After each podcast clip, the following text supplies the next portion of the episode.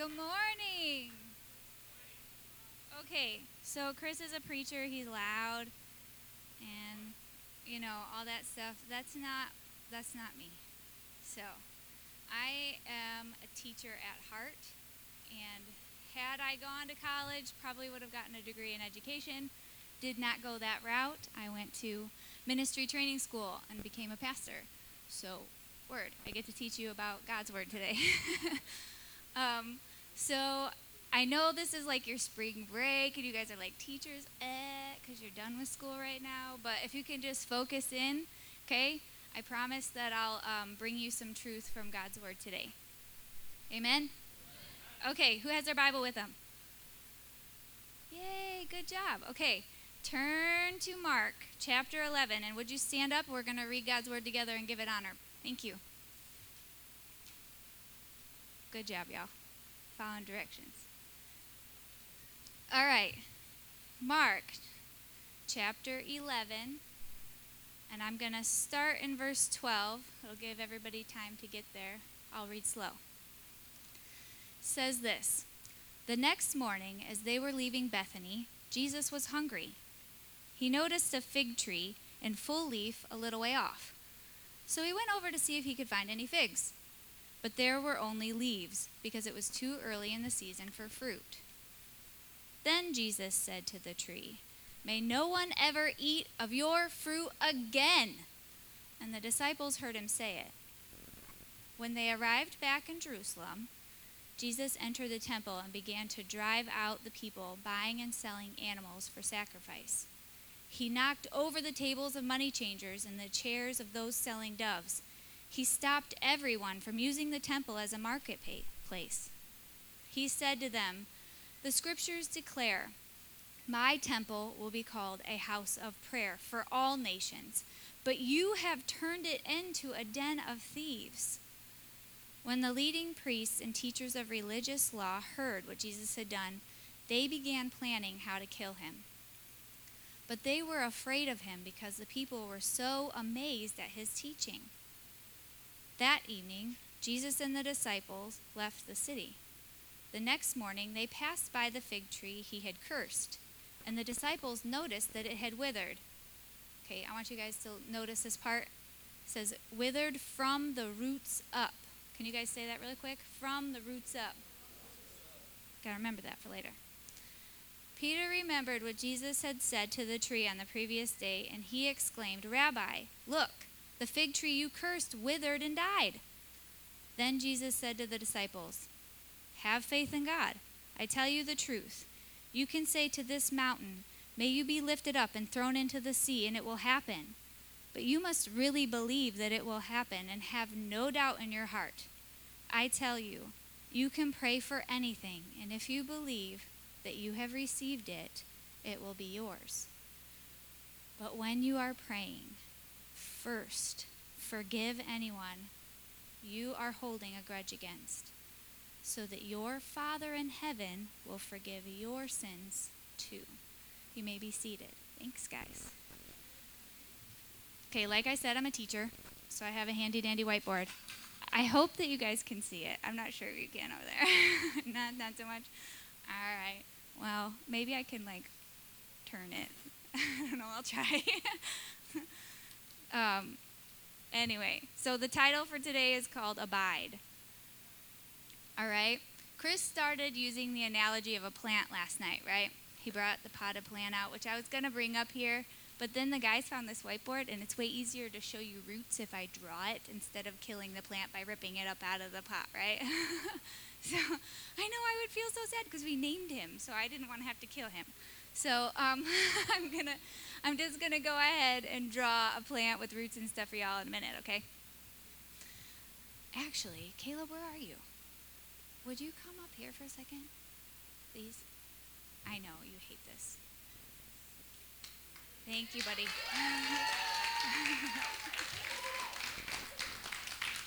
can you can you draw? Okay, he's a better artist than I am anyway. All right. So, this whole story that we just read took place after Jesus' triumphal entry. We just celebrated Easter last week. So, you guys remember what the triumphal entry was? Yes, yes, no, maybe. Anybody? You guys awake? Okay. So triumphal entry is when they are screaming Hosanna and waving those palm, you know, palm leaf thingies and throwing them on the ground. And Jesus is riding on a donkey, and they're all looking at him like, "Why are you on a donkey? King's supposed to be on this big white horse, and you're on a donkey." And it's not just any donkey; it is a baby donkey, y'all. So it's a tiny, teeny, non-scary, non-authoritative kind of animal.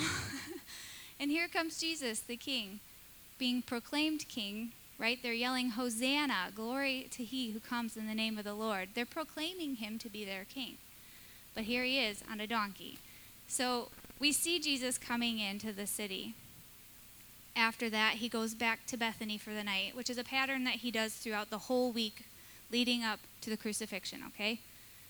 Um, and as far as we can tell, he and his disciples are staying with Lazarus which is the dude he rose from the dead. You guys remember that story?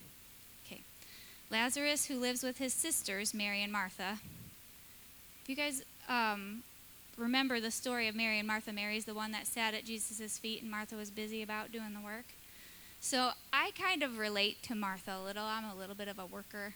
Like, I don't really sit too often. Um, when there's something to be done, it just bothers me, so I get up and do it. So, anyway, I'm thinking about this, and I'm thinking, Martha has got 13 men, 13 grown men, staying in her house for a week, guys. A week. And she is taking care of their food. She is picking up their dirty sandals off the floor. I mean, come on. That would just about drive me nuts. Poor Martha. So, for imagination's sake, because it doesn't say this in the Bible, but in my mind, this is how it went down. Martha just put out, you know, like a little continental breakfast, juice and fruit and whatever, and said, beat it, because she was tired of cleaning it up after him and cooking for him. So Jesus is hungry on the road, right? And he sees this tree. That much we do know is true. Um, so he sees this fig tree, right? And so he's looking at it and he's like, oh, yes, I'm hungry. So he walks up and he says, There's no fruit on this tree. And Mark points out, right, in verse 13, that it's not time for figs yet. Okay, they ripen in the autumn, not the spring. This happened in the spring. Passover's in the spring. Um, so here's a tree, right? We got Caleb did a great job. so you guys want to see his tree? I'll move it. Can you see it over there? No, sorry. That's the best I got. Um, oh, I don't know. I'll put it up here. I'm afraid this thing is going to topple over. I think it is. Shoot. All right. Well, I'm sorry, guys over there. You can't see it. it's going to tip over. But it's a cool tree. Um, so anyway, spring is when the leaves come on. You guys seen seen the buds, right? We've all anybody with allergies has experienced the pollen, right? So we know it's spring. We know that stuff is coming, but there isn't fruit yet, correct? We don't have apples growing yet. Um, and this this particular passage of scripture has always kind of struck me as weird because I grew up in the country. Yes, it's true. How many of you guys been to camp in Carlinville? Yeah. Okay. Those of you that have not driving out here, did you see country? Right? You saw like like nothing, and then there was a house, and then there was nothing, and then there was a house. All right, y'all. That's where I come from. I grew up in Michigan at the end of a dirt road. That's right, a dirt road. Not a hard road, not a gravel road. It is a dirt road. There is a difference. Um, my parents, God bless them, are a little bit hillbilly, and I love it. and we grew every year a garden. Every year at the end of our dirt road with our 15 acres, we grew a garden. We lived next door to a 100 acre tree farm. I'm trying to think of how to put that in perspective. It's bigger than a couple city blocks. Okay, and it's just trees. Just trees. so think of that. Like if you're like if you guys are walking back to your cabin tonight and you see any deer, like that was my backyard. Like we just it's just how I grew up. Anyway, so we plant garden every year and every year we would plant corn. And I'm going to use this as an example because I know you've had to have seen a corn stalk at least sometime in your life living in Illinois. driving anywhere outside of the city, you had to have seen a corn stalk. Okay, so every year we plant in the spring. We usually plant in late May, early June, okay? Just for context sake. So I did not ever walk out to that corn stalk when it started to get as tall as me and go, all right, where's the corn? Right? I didn't walk out in mid July saying, okay, corn, come on, where you at? And get mad at the corn stalk for not having corn because I was hungry. I didn't do that. That's not how it works. So I just always thought that was super funny that Jesus would get mad at this tree, right? I'm like, okay, you made trees, Jesus. You know. You're the one who spoke them into existence. You know how seasons work. You're the one who made the sun and the moon and the stars. You set our earth spinning. You made seasons. You made a time for growing and a time for harvesting. You made a time for planting. Like, this was your idea. So why are you yelling at this poor tree? Right? like, I, would, I was dumbfounded by this passage. So, um, a lot, oftentimes, we get, you know, a little bit caught up in that. We think, okay, Lord, you're yelling at a tree. But it's not the tree. If you really think about it, is it? It's not the tree he's upset about. It's fruitlessness. And this is this is where it gets powerful because he comes back to it later in the in the story. It's fruitness, fruitlessness that offends Christ, and that's my first point. Now he goes on to Jerusalem and directly into the temple. And I'm just going to summarize this part because there is a whole whole section of this talk that I actually deleted because it was so long.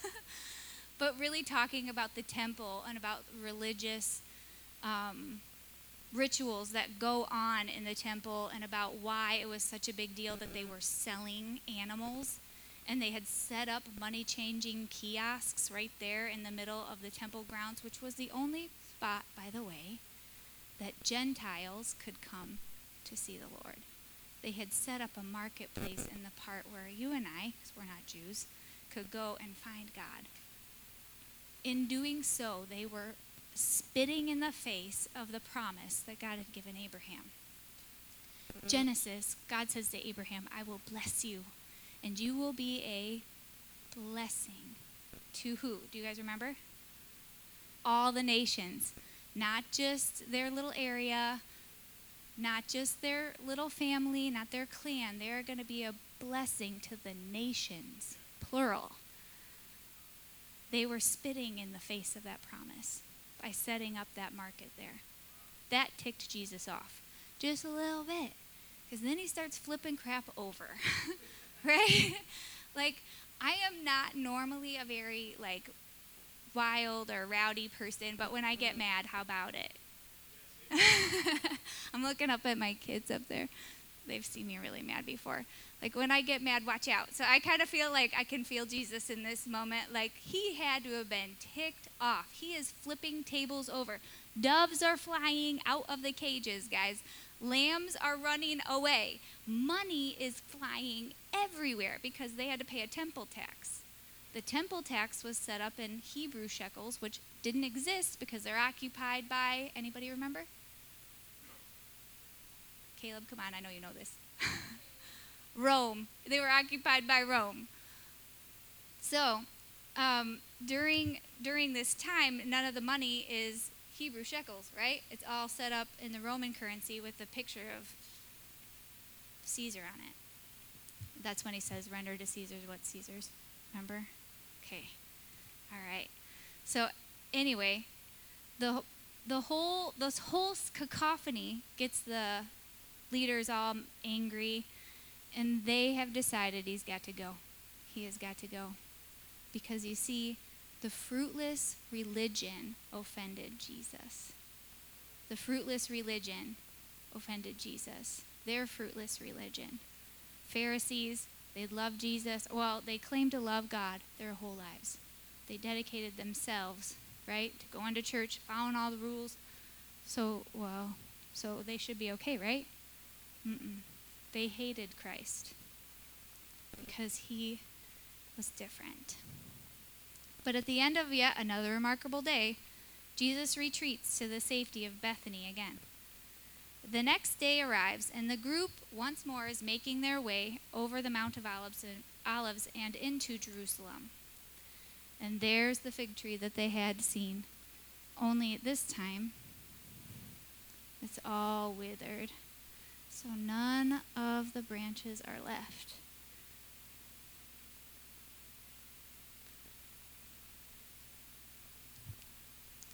The Bible actually makes a point to say, withered from what? I asked you guys to remember something. What did I say to remember? The roots up. That's right. Withered from the roots up. I said, don't forget that part. That's important. How does a plant grow?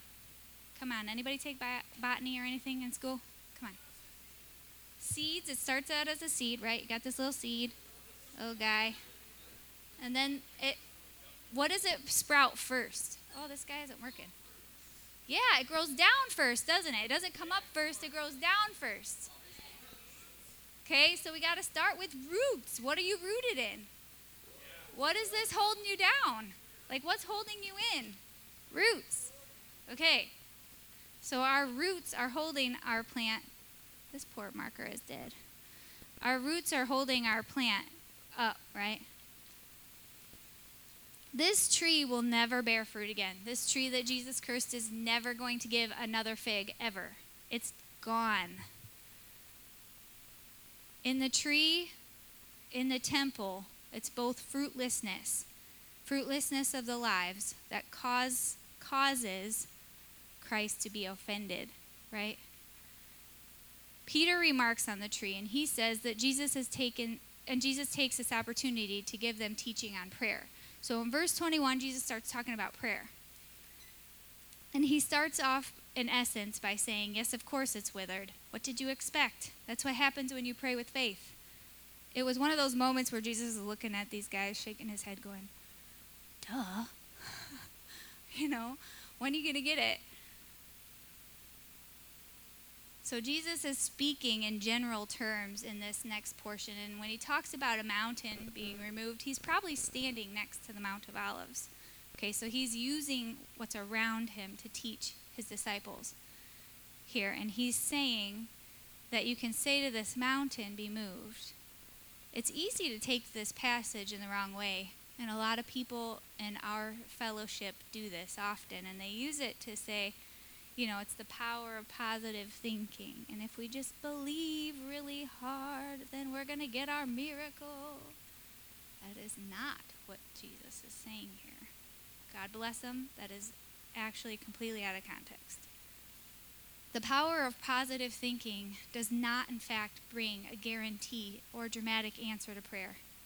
We cannot use these verses that way. You see, submitting our heart and our will to God's will is essential for prayer. It's essential. Our knowledge of His will is often far from perfect, though, isn't it? We cannot use the fact that we don't know as a reason. We have to seek Him. We have to ask what to pray for. Sometimes there's situations that you just don't know what to do. You don't know what to do. You don't even know what to pray. What does the Bible say to that? Does anybody remember? The Holy Spirit will help you pray when you don't know what to pray.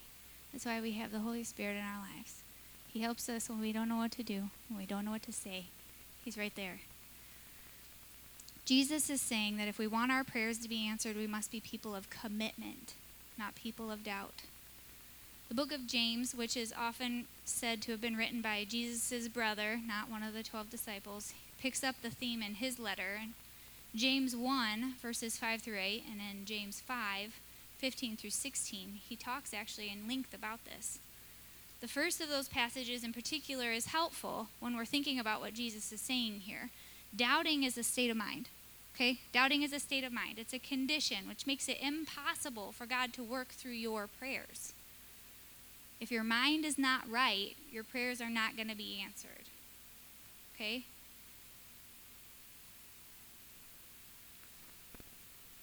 This is another fruitless, it's a fruitless prayer.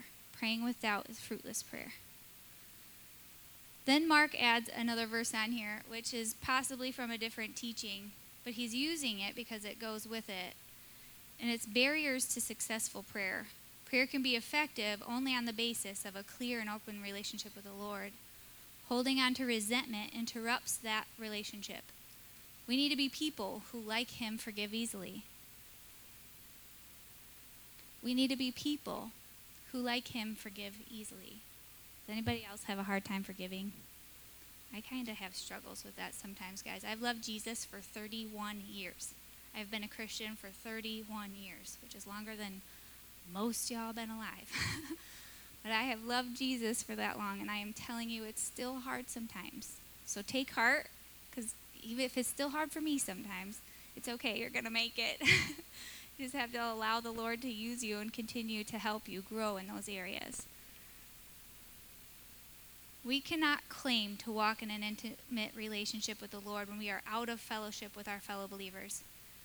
Some manuscripts include a verse 26 that says, But if you do not forgive others, your Father who is in heaven will not forgive your sins. This is a fruitless life. So, fruitless tree, fruitless religion, fruitless prayer, fruitless life. So, what's the point? Right? The point is this beware of fruitless attitudes and behaviors. So, how do we avoid fruitlessness? I told you the title was Abide. I have not talked about abiding yet, and you're like, oh my gosh, girl, where are you going? Here we go. John 15 tells us, Yes, I am the vine, and you are the branches. Those who remain in me, and I in them, will pr- produce much fruit. For apart from me, you can do nothing. Anyone who does not remain in me is thrown away like useless branch and withers. Withers like the fig tree we were talking about. But if you remain in me, and my words remain in you, you will ask for anything you want, and it will be granted. When you produce much fruit, you are my true disciples, and you bring great glory to my Father. So if you're taking notes, that was John 15. I started in verse 5 and read you through verse 8. So abide in the true vine and produce fruit that will last. So let's get practical for just a minute. This is where like more like practicality. How you how how do you do this? What does this actually mean? Abiding is defined as continue as to continue without fading or without being lost, to live or dwell in. Not just visit on Sunday, not just hang out with Jesus on Thursday, to dwell in Him. Now, this is a really super powerful image. Speaking again as a country kid, the image here has been one of my favorites. I love this passage. I've had it memorized since I was very young. This passage speaks to my soul. this is, we are, okay, so I'm going to show you guys again. Okay, Jesus is saying that he is the vine. And with the with the drawing of a tree, Jesus is saying that he is not just the trunk, he's the root. We are out here, guys. We're the branches. We're the fruit bearing part of this plant. Okay, if we get cut off, remove ourselves from this part, which is connected to this part, which is where we get water, nutrients, everything we need. This is where life comes from. If we don't have it, there is no fruit. Now, I know you're thinking, any of you that are particularly into plants, you're like, what about photosynthesis? Can't we do that with our leaves? Shut up, that's not what I'm talking about. talking about water and nitrogen. The nitrogen cycle actually happens in the soil, which you need to make a fruit. Okay? you can't just have photosynthesis to make fruit. All right, anyway. We can't live without the root, just like the tree can't live without the root. The thing that feeds us and brings us life is Jesus. And without the source of that life, we too will wither and die. So that's more than just reading your Bible, guys. Okay, this is where it gets kind of a little bit practical. Like, how many of you heard from someone in your life you need to be, read your Bible and pray? Right? You guys have probably heard that a hundred times. Okay, I'm not talking about opening up a book, right? Sit down. Because you read books for school. You sit there and read it. It's not changing your life. You sit down and you can read War and Peace, and you're going to walk away scratching your head. You might understand it, you might not. this is what I mean. The Bible is more than just words on a page, it changes you if you allow it. Reciting memorized words like Our Father, Our Father who art in heaven, hallowed be thy name, thy kingdom come, thy will be done, on earth as it is in heaven. Give us this day our daily bread. Right? You guys know all that one, don't you? and if you are from a Catholic background, right? You could do the Hail Mary. No, Chris can. uh, so, praying is more than just repeating rote memorized words. Reading your Bible is more just more than just looking at words on a page. You have to read God's word with purpose. You study it, right? You find a good Bible that you can understand. You do not have to read the King James, okay? You don't.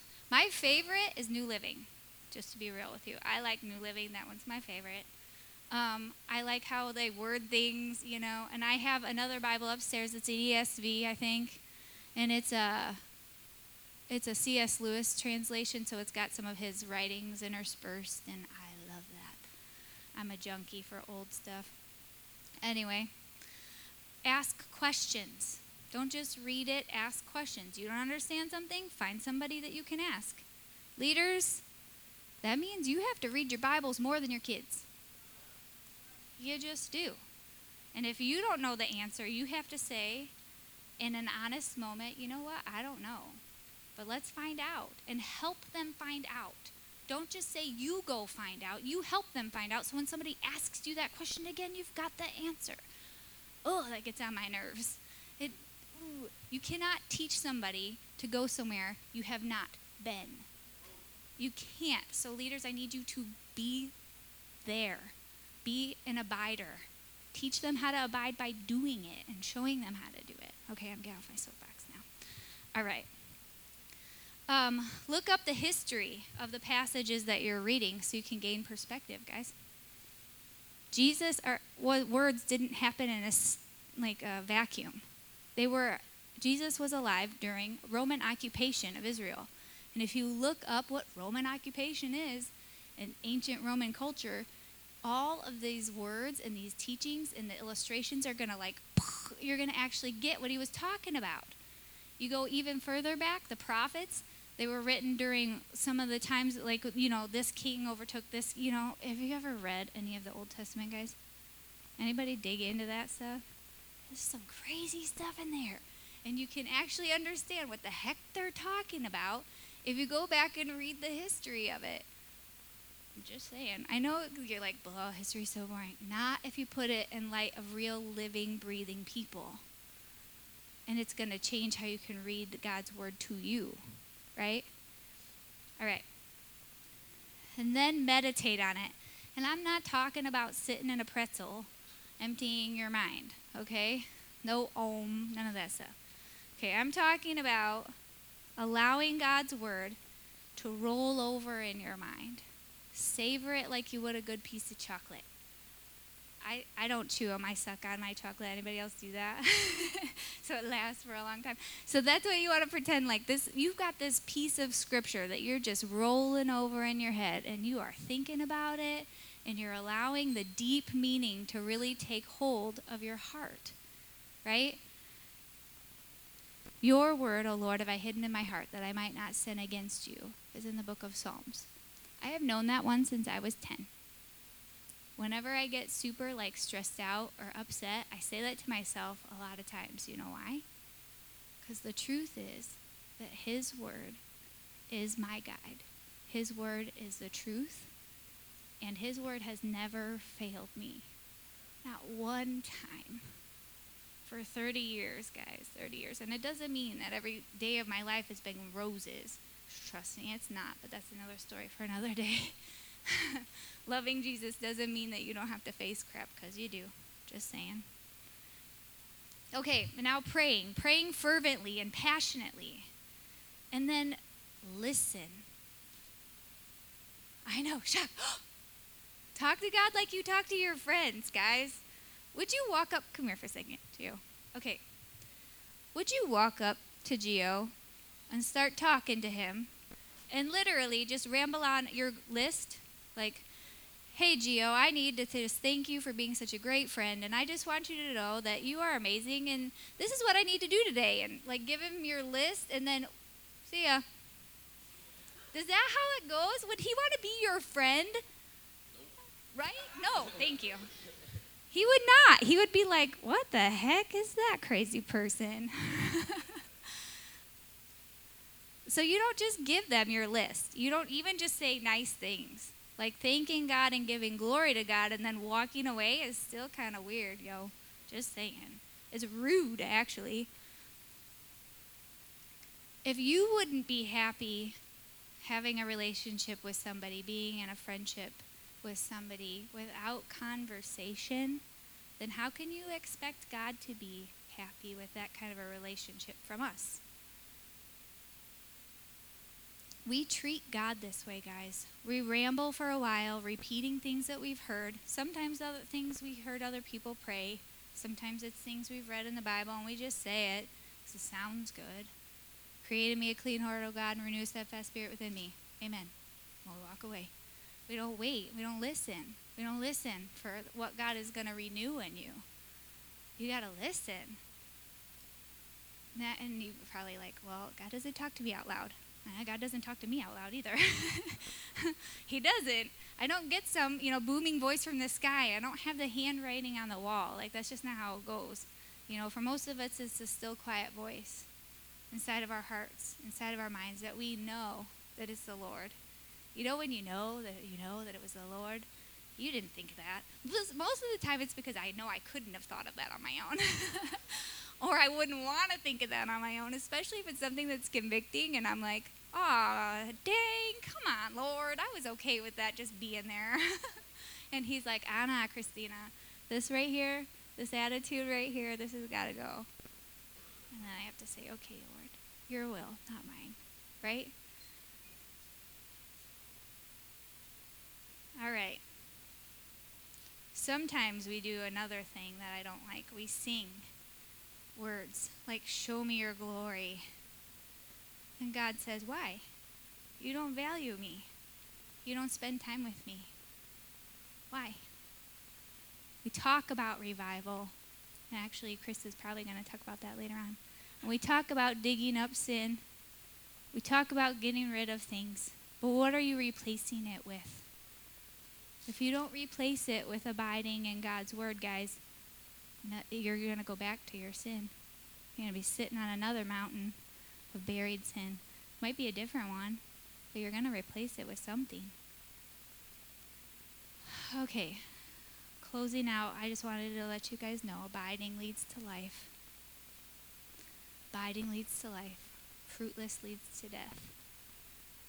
Okay, for our altar time, because um, well, I just I don't really do altar calls very well. so this is what I want you to do. I want you to get in groups with your room. Okay, so all the counselors group up your people, okay? And then I want you guys to take turns discussing how you can abide. I want you to figure out what that means. Talk it through. In the culture in which Jesus is speaking, that's how they taught. They asked each other questions and they waited and allowed them to ruminate and answer. They didn't just, Jesus didn't give his disciples answers. If you really look at a lot of his words, they're a lot of questions, aren't they? And we have to ruminate and we have to decide for ourselves. So I want y'all to use your brains. group up with your group up with your people. Start thinking about what it means to abide. And the other thing I want you to talk about with each other, and this is going to be a little bit vulnerable, I want you to talk about the fruitless areas of your lives, and leaders lead. Talk about the fruitless areas of your own life. Be real. They know anyway, they can see it. All right, go ahead.